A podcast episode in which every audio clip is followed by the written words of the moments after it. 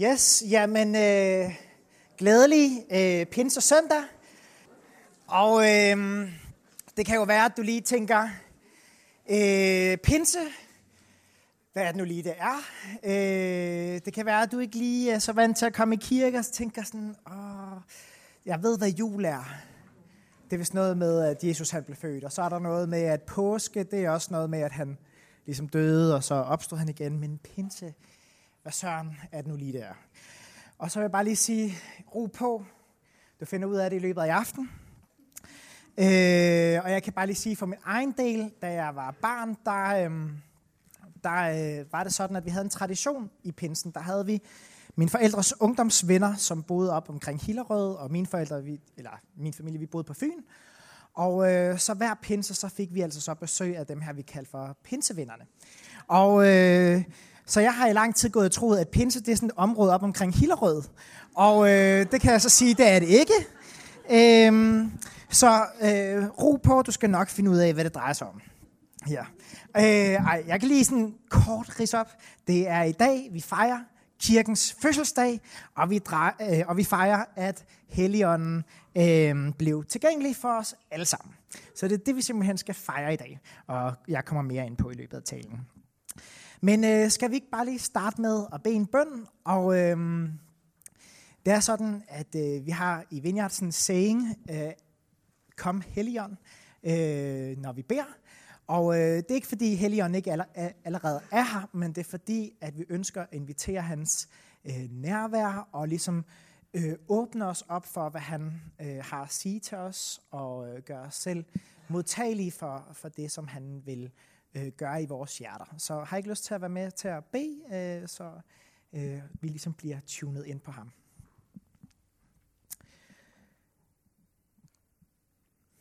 Kom, Helligånd. Tak, at du allerede er her.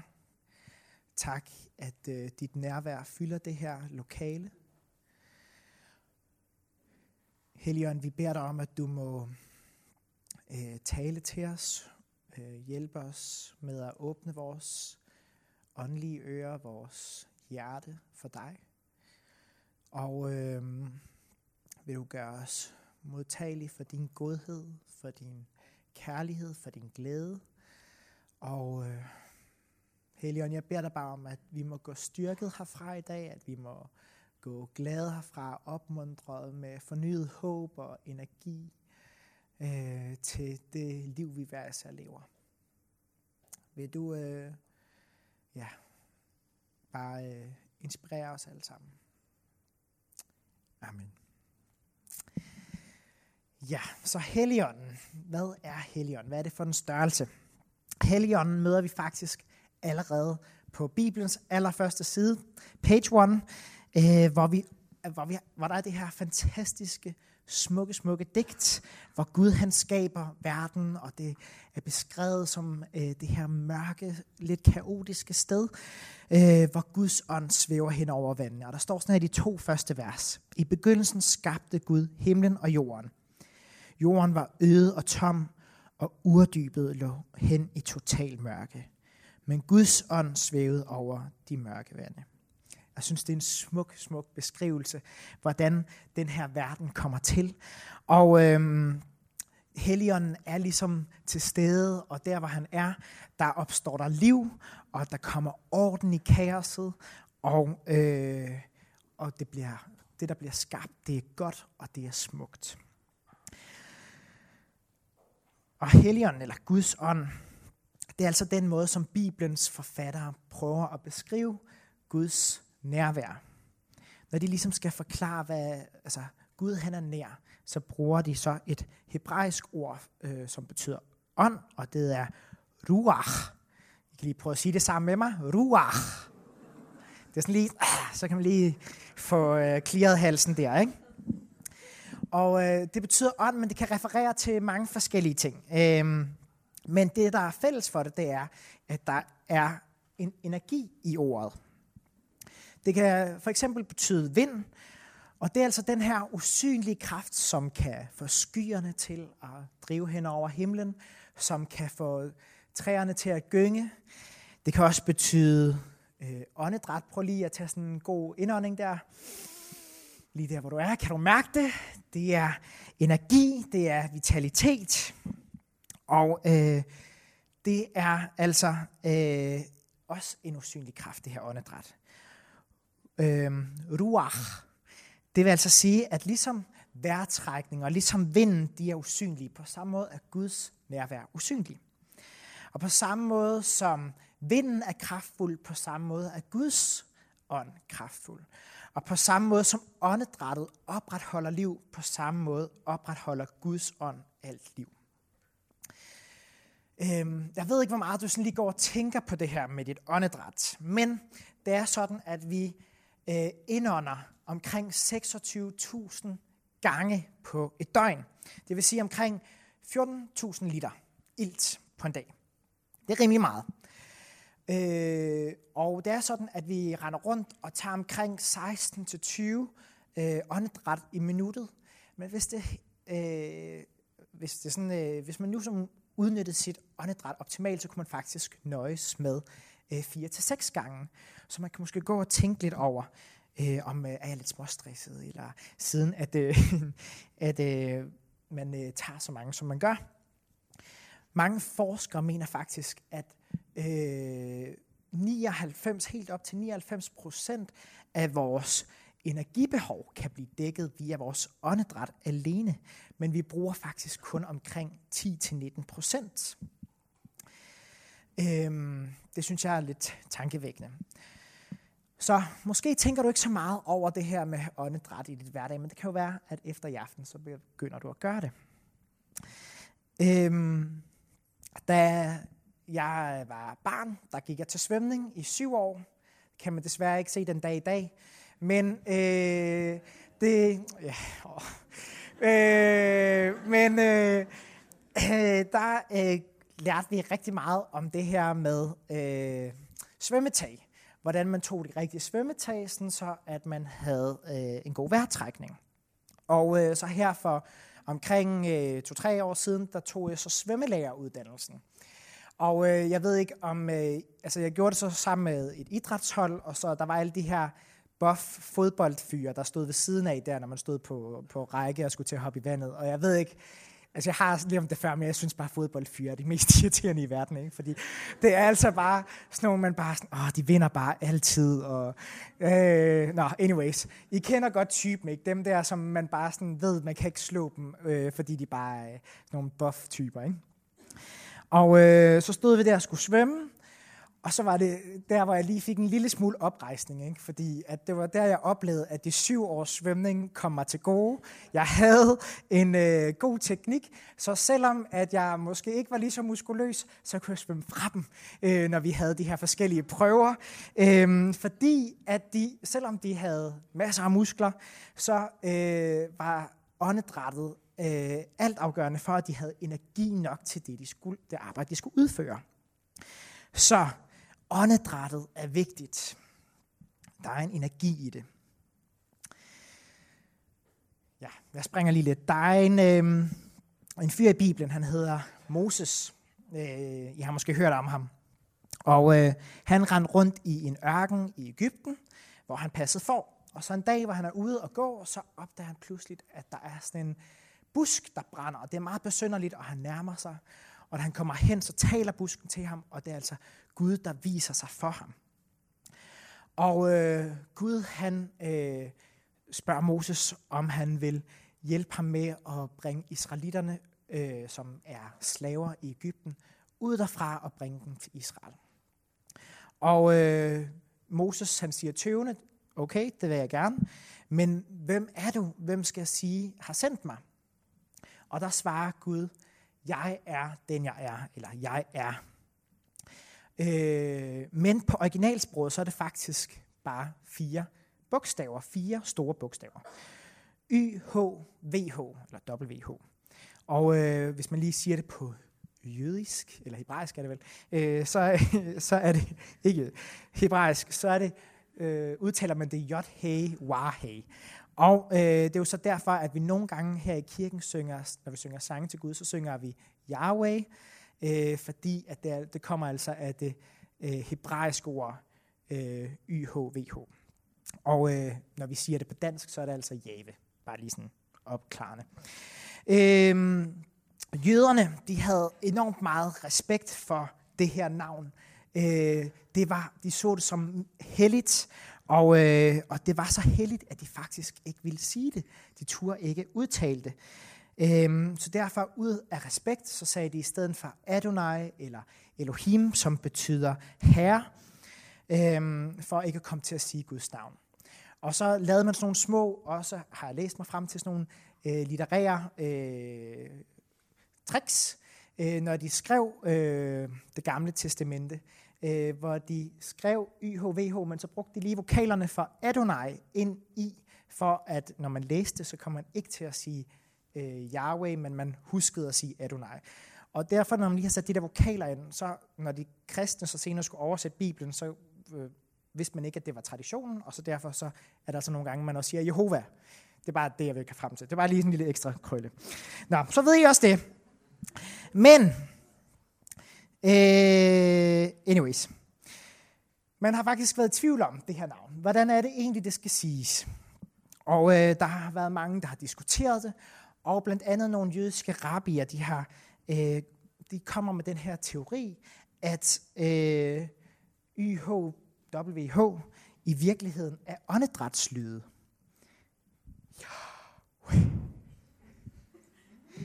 Tænk sig, hvis Guds navn i virkeligheden er et åndedrætslyd.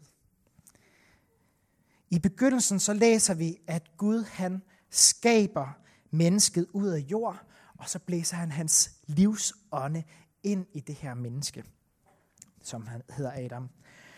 Og igennem tusindvis af år har man i den jødiske tradition forstået, at, der, at det her åndedræt her, det er et billede på en meget dybere realitet. Ruach, det er altså, som betyder åndedræt, og som også betyder ånd. Altså breath and spirit er måske nemmere på engelsk, fordi det minder ikke så meget om hinanden som ånd og åndedræt. Øh, de er så tæt knyttet, at øh, man kan ikke, altså man, når man taler øh, om, eller man kan sige, at Guds navn er vores åndedræt. Og det er Guds ånd, der holder os i live. Altså som baby, når vi kommer til live, og vi tager vores første åndedræt, så siger vi, ja. Og den dag vi dør, er det øjeblik, hvor vi ikke længere er i stand til at udtale hans navn. Jeg synes, det er fantastisk. Det er smukt. Og øh, for mig har det været en kæmpe styrke i mit eget bønsliv, at jeg altid kan huske på, at hver eneste åndedræt, jeg tager, der bekræfter jeg, at jeg øh, er øh, til på grund af Gud alene. At Gud han er mit åndedræt, og han er ved min side. Nå, vi går lidt videre fra skabelsen, øhm, og øh, vi ser så flere gange igennem Bibelen, at Guds ånd faktisk giver nogle øh, specifikke mennesker en særlig kraft til nogle øh, særlige opgaver. For eksempel så er den første, vi møder, det er Josef i Bibelen, og han øh, får for eksempel kraft til at, eller, til at tyde drømme. Øhm, og øh, så er der også nogen i Bibelen, som bliver kaldt profeter. Og øh, det er sådan nogen, som kan se tingene igennem Guds perspektiv, igennem Guds øjne. Altså, hvad, øh, hvordan er det Gud, han ser på det her samfund? Hvordan er det Gud, han ser på historien? Hvordan er det Gud, han ser på menneskeheden? Og øh, de her profeter, de siger, at menneskets problem, det er, at menneskeheden har vendt sig mod Gud. Vi har først og fremmest vores egen agenda. Vi, øh, vi er faktisk ikke så bange for at udnytte andre for at opnå vores egne mål. Vi har skabt splid igennem, øh, imellem Gud og os selv, og øh, imellem hinanden. Og det er det, der er vores problem. Vi oplever i den her verden, at der er krig. Øh, vi øh, kan snyde i skat, og på den måde øh, ødelægge den her gode orden, som Gud har, har givet os, som, øh, hvor, som øh, er baseret på tillid. Vi kan skrive opgaver af, eller vi kan have one night stands, uden at vide, hvad det gør ved det andet menneske. Vi kan købe produkter, som driver rovdrift på naturen, eller øh, på fattige mennesker i den tredje verden. Så menneskehedens øh, menneskeheden menneskeheden altså ved at ødelægge Guds gode orden. Det er det, der er problemet. Og det, det som profeterne de, øh, beskrev, det er øh, senere hen, det er, hvordan øh, Guds ånd en dag faktisk vil gå hen og genoprette den her verden ved at transformere menneskers hjerter, øh, så og give dem kraft til at i vir- altså på ny virkelig elske Gud og elske hinanden. Men hvordan skal det her ske? Hvordan skal den her orden blive genoprettet? Og der spoler vi lige lidt længere hen i, i historien, hvor der møder vi en anden fyr. Han hedder Jesus. Og øh, ham kan vi også ret godt lide her i kirken. Og øh, Jesus, han, øh, der er den her fantastiske, smukke scene, hvor øh, lige inden her, Jesus han begynder hans virke, så øh, bliver han døbt. Og øh, i det øjeblik, at Jesus han øh, kommer op af vandet, så sker der det, at himlen den åbner sig, og Guds ånd daler ned over Jesus. Øh, og det ligner, at det er en due, der kommer hen over ham, og den hviler på ham, den her ånd. Og den her Guds ånd giver Jesus kraft til hans virke, til at øh, genoprette Guds gode orden. Han formår at elske mennesker, han formår at vise øh, næste kærlighed, at genoprette øh, de mennesker, der er allersvagest. Han helbreder de syge, han tilgiver, han skaber liv, hvor der ellers er død. Helt fantastisk. Ham Jesus, han er, han er, han er god nok. Men de israelitiske ledere, de er ikke så glade for ham, Jesus. Fordi at det er som om, og det ser vi også nogle gange i vores hverdag, eller i vores verden hedder det, at øh, der kan være kirker, hvor Guds ånd ligesom på en eller anden måde har left the building. Ikke? Og så bliver det bare religion og tradition, der er tilbage. Og det var lidt det samme med de her jødiske ledere. Det var som om, at Guds ånd, de genkendte den ikke, når de så den. Og derfor så var det bare religion, og det blev, øh, og de blev, det blev for meget for dem med Jesus. Han var ikke, øh, de, de genkendte ikke Guds ånd, og han var ligesom en provokation for, øh, for dem. Så de ville dræbe ham. Og de fik lov til det. De dræbte ham. Men kun for en kort bemærkning. For, Jesu, eller for Guds ånd arbejdede stadigvæk igennem Jesus. Jesus, han bliver opvækket fra de døde gennem Guds ånd. Og øh, disciplen siger selv, at det er Guds livgivende, energigivende ånd, som rejste Jesus fra graven. Og så er det altså der, at der sker den her helt nye begyndelse, den her helt nye skabelse. Efter Jesus han er opstået, der siger han sådan her til, sin, til, til sine disciple. Fred være med jer. Ligesom faderen sendte mig, sådan sender jeg jer. Og derefter åndede han på dem og, fortalte, øh, og fortsatte. Modtag Helligånden. Fantastisk. Han ånder på dem. Og øh, kort tid efter, så tager Jesus, øh, så faren til himmels. Det var det, vi fejrede forrige torsdag. Og så kommer pinsemorgen. Og så sker der det her. Pinsemorgen var alle disciplene forsamlet på et sted. Pludselig kom der en susende lyd ned oppefra, som et voldsomt åndepust, og lyden fyldte hele huset, hvor de sad. Samtidig dalede der små flammer ned, som dalede på hver enkelt af de tilstedeværende. Således blev, alle, øh, blev de alle fyldt med helligånden, og de begyndte at tale på fremmedsprog, som de ellers ikke kendte. Det var ånden, som gav dem ordene. Så det, der sker her, det er intet mindre end et mirakel. Guds ånd er ikke længere kun øh, tilgængelig for Jesus, men det bliver tilgængeligt for alle. Og øh, de her øh, disciple, de får muligheden for lige pludselig at tale på sprog, de ikke kender.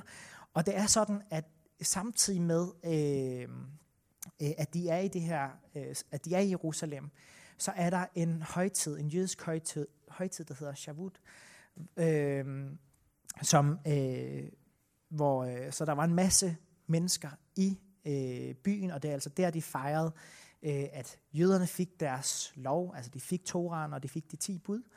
Så det er faktisk jødedommens fødselsdag også, hvilket er lidt pudsigt. Men øh, Så der var en masse mennesker samlet fra en masse forskellige øh, folkeslag. Og da de hører disciplene tale, så pludselig så, hører, altså kan de høre, at de taler på deres sprog, og de bliver forundret og siger, hvordan kan de vores sprog?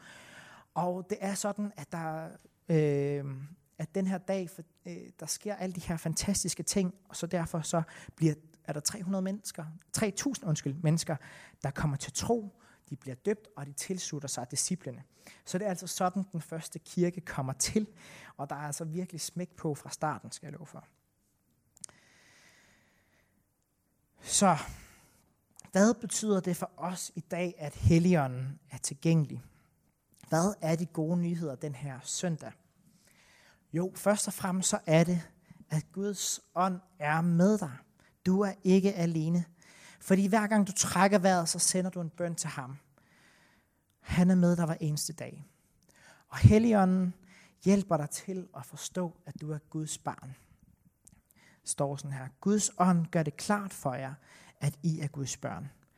Det er Guds ånd i os, der gør, at vi kan kalde ham vores far. Det er Guds ånd, der bekræfter over for vores egen ånd, at vi virkelig er Guds børn. Og det, det absolut mest afgørende i livet som troende, det er faktisk at hvile i, at jeg er Guds barn. Jeg ved, at øh, altså personligt, at alt bliver nødt til at tage udgangspunkt netop i den øh, sandhed. Men jeg kommer bare så hurtigt væk fra det. Øh, jeg har brug for, at Guds ånd minder min ånd om, at jeg er Guds barn. For jeg kan så hurtigt bilde mig selv alt muligt andet ind. Jeg er dum, jeg er ikke god nok, jeg er forkert.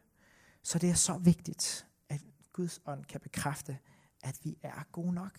Gud han elsker os, og vi kan få lov at kalde, ham vores, øh, kalde os hans børn. Den anden gode nyhed, det er, at Helligånden er for dig. Helligånden kender dig og beder for dig, når du føler dig svag. Desuden kommer Helligånden os til hjælp i vores magtesløshed. For vi er ikke, hvordan vi, øh, okay, for vi ved ikke, hvordan vi bedst kan bede til Gud. Men så træder ånden til og beder med dybe suk, som ikke kan udtrykkes i jord. Gud kender det inderste i hjertet og ved, hvad Helligånden har i tanke. For ånden beder inderligt på vegne, øh, på vores vegne og efter Guds vilje. Så i en verden, hvor vi så ofte ikke helt forstår, hvad der er op og ned, og hvor vi bare ofte nogle gange føler, at vi øh, har ting helt op til halsen, øh, så er det her bare en enorm opmundring. Tænk sig, at Helligånden beder for os, når vi føler os absolut mest hjælpeløse og magtesløse. Der er håb. Og Guds ånd er, den tredje gode nyhed er, at Helligånden vil give dig kraft. Guds ånd er en livgivende, kraftfuld ånd. Og Jesus siger, I skal modtage ny kraft, når Helligånden kommer over jer. Og så skal I bringe budskabet om mig til Jerusalem, til hele Judæa og Samaria, ja, helt til verdens ende. Gud han vil altså sørge for os. Han vil give os kraft til de ting, vi står i. Og jeg elsker også bare det her skriftet, som Helle læste op under lovsangen. Ikke ved magt, ikke ved styrke, men ved Guds kraft. Det er et løfte, som vi kan holde os til, at øh, Guds øh, ånd kan vi tage imod, og kan give os kraft og styrke til det, vi står i. Så ikke ved egen kraft, ikke ved egen styrke, men ved Guds styrke.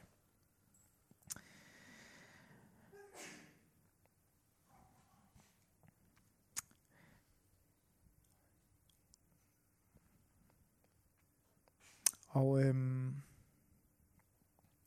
jeg synes, nu hvor det er pinser, så synes jeg, hvis I er frisk på det, så øh, tænker jeg, at øh, vi måske lige kan øh, vente lidt, være lidt stille sammen, og øh, faktisk øh, lytte til, hvad Helligånden siger. Til øh, måske kan det være, at du får et billede inden for dit indre blik. Måske er der noget, du bliver mindet om. Måske er der en, du kommer til at tænke på, som du skal give en opmundring. Det kan være, at øh, jeg tror, Helion vil sige noget til os alle sammen. Så hvis I er friske på det, kan vi så ikke bare lige være stille et øjeblik og være åbne for, om, om Helion vil sige noget til os. Så, kom Helion.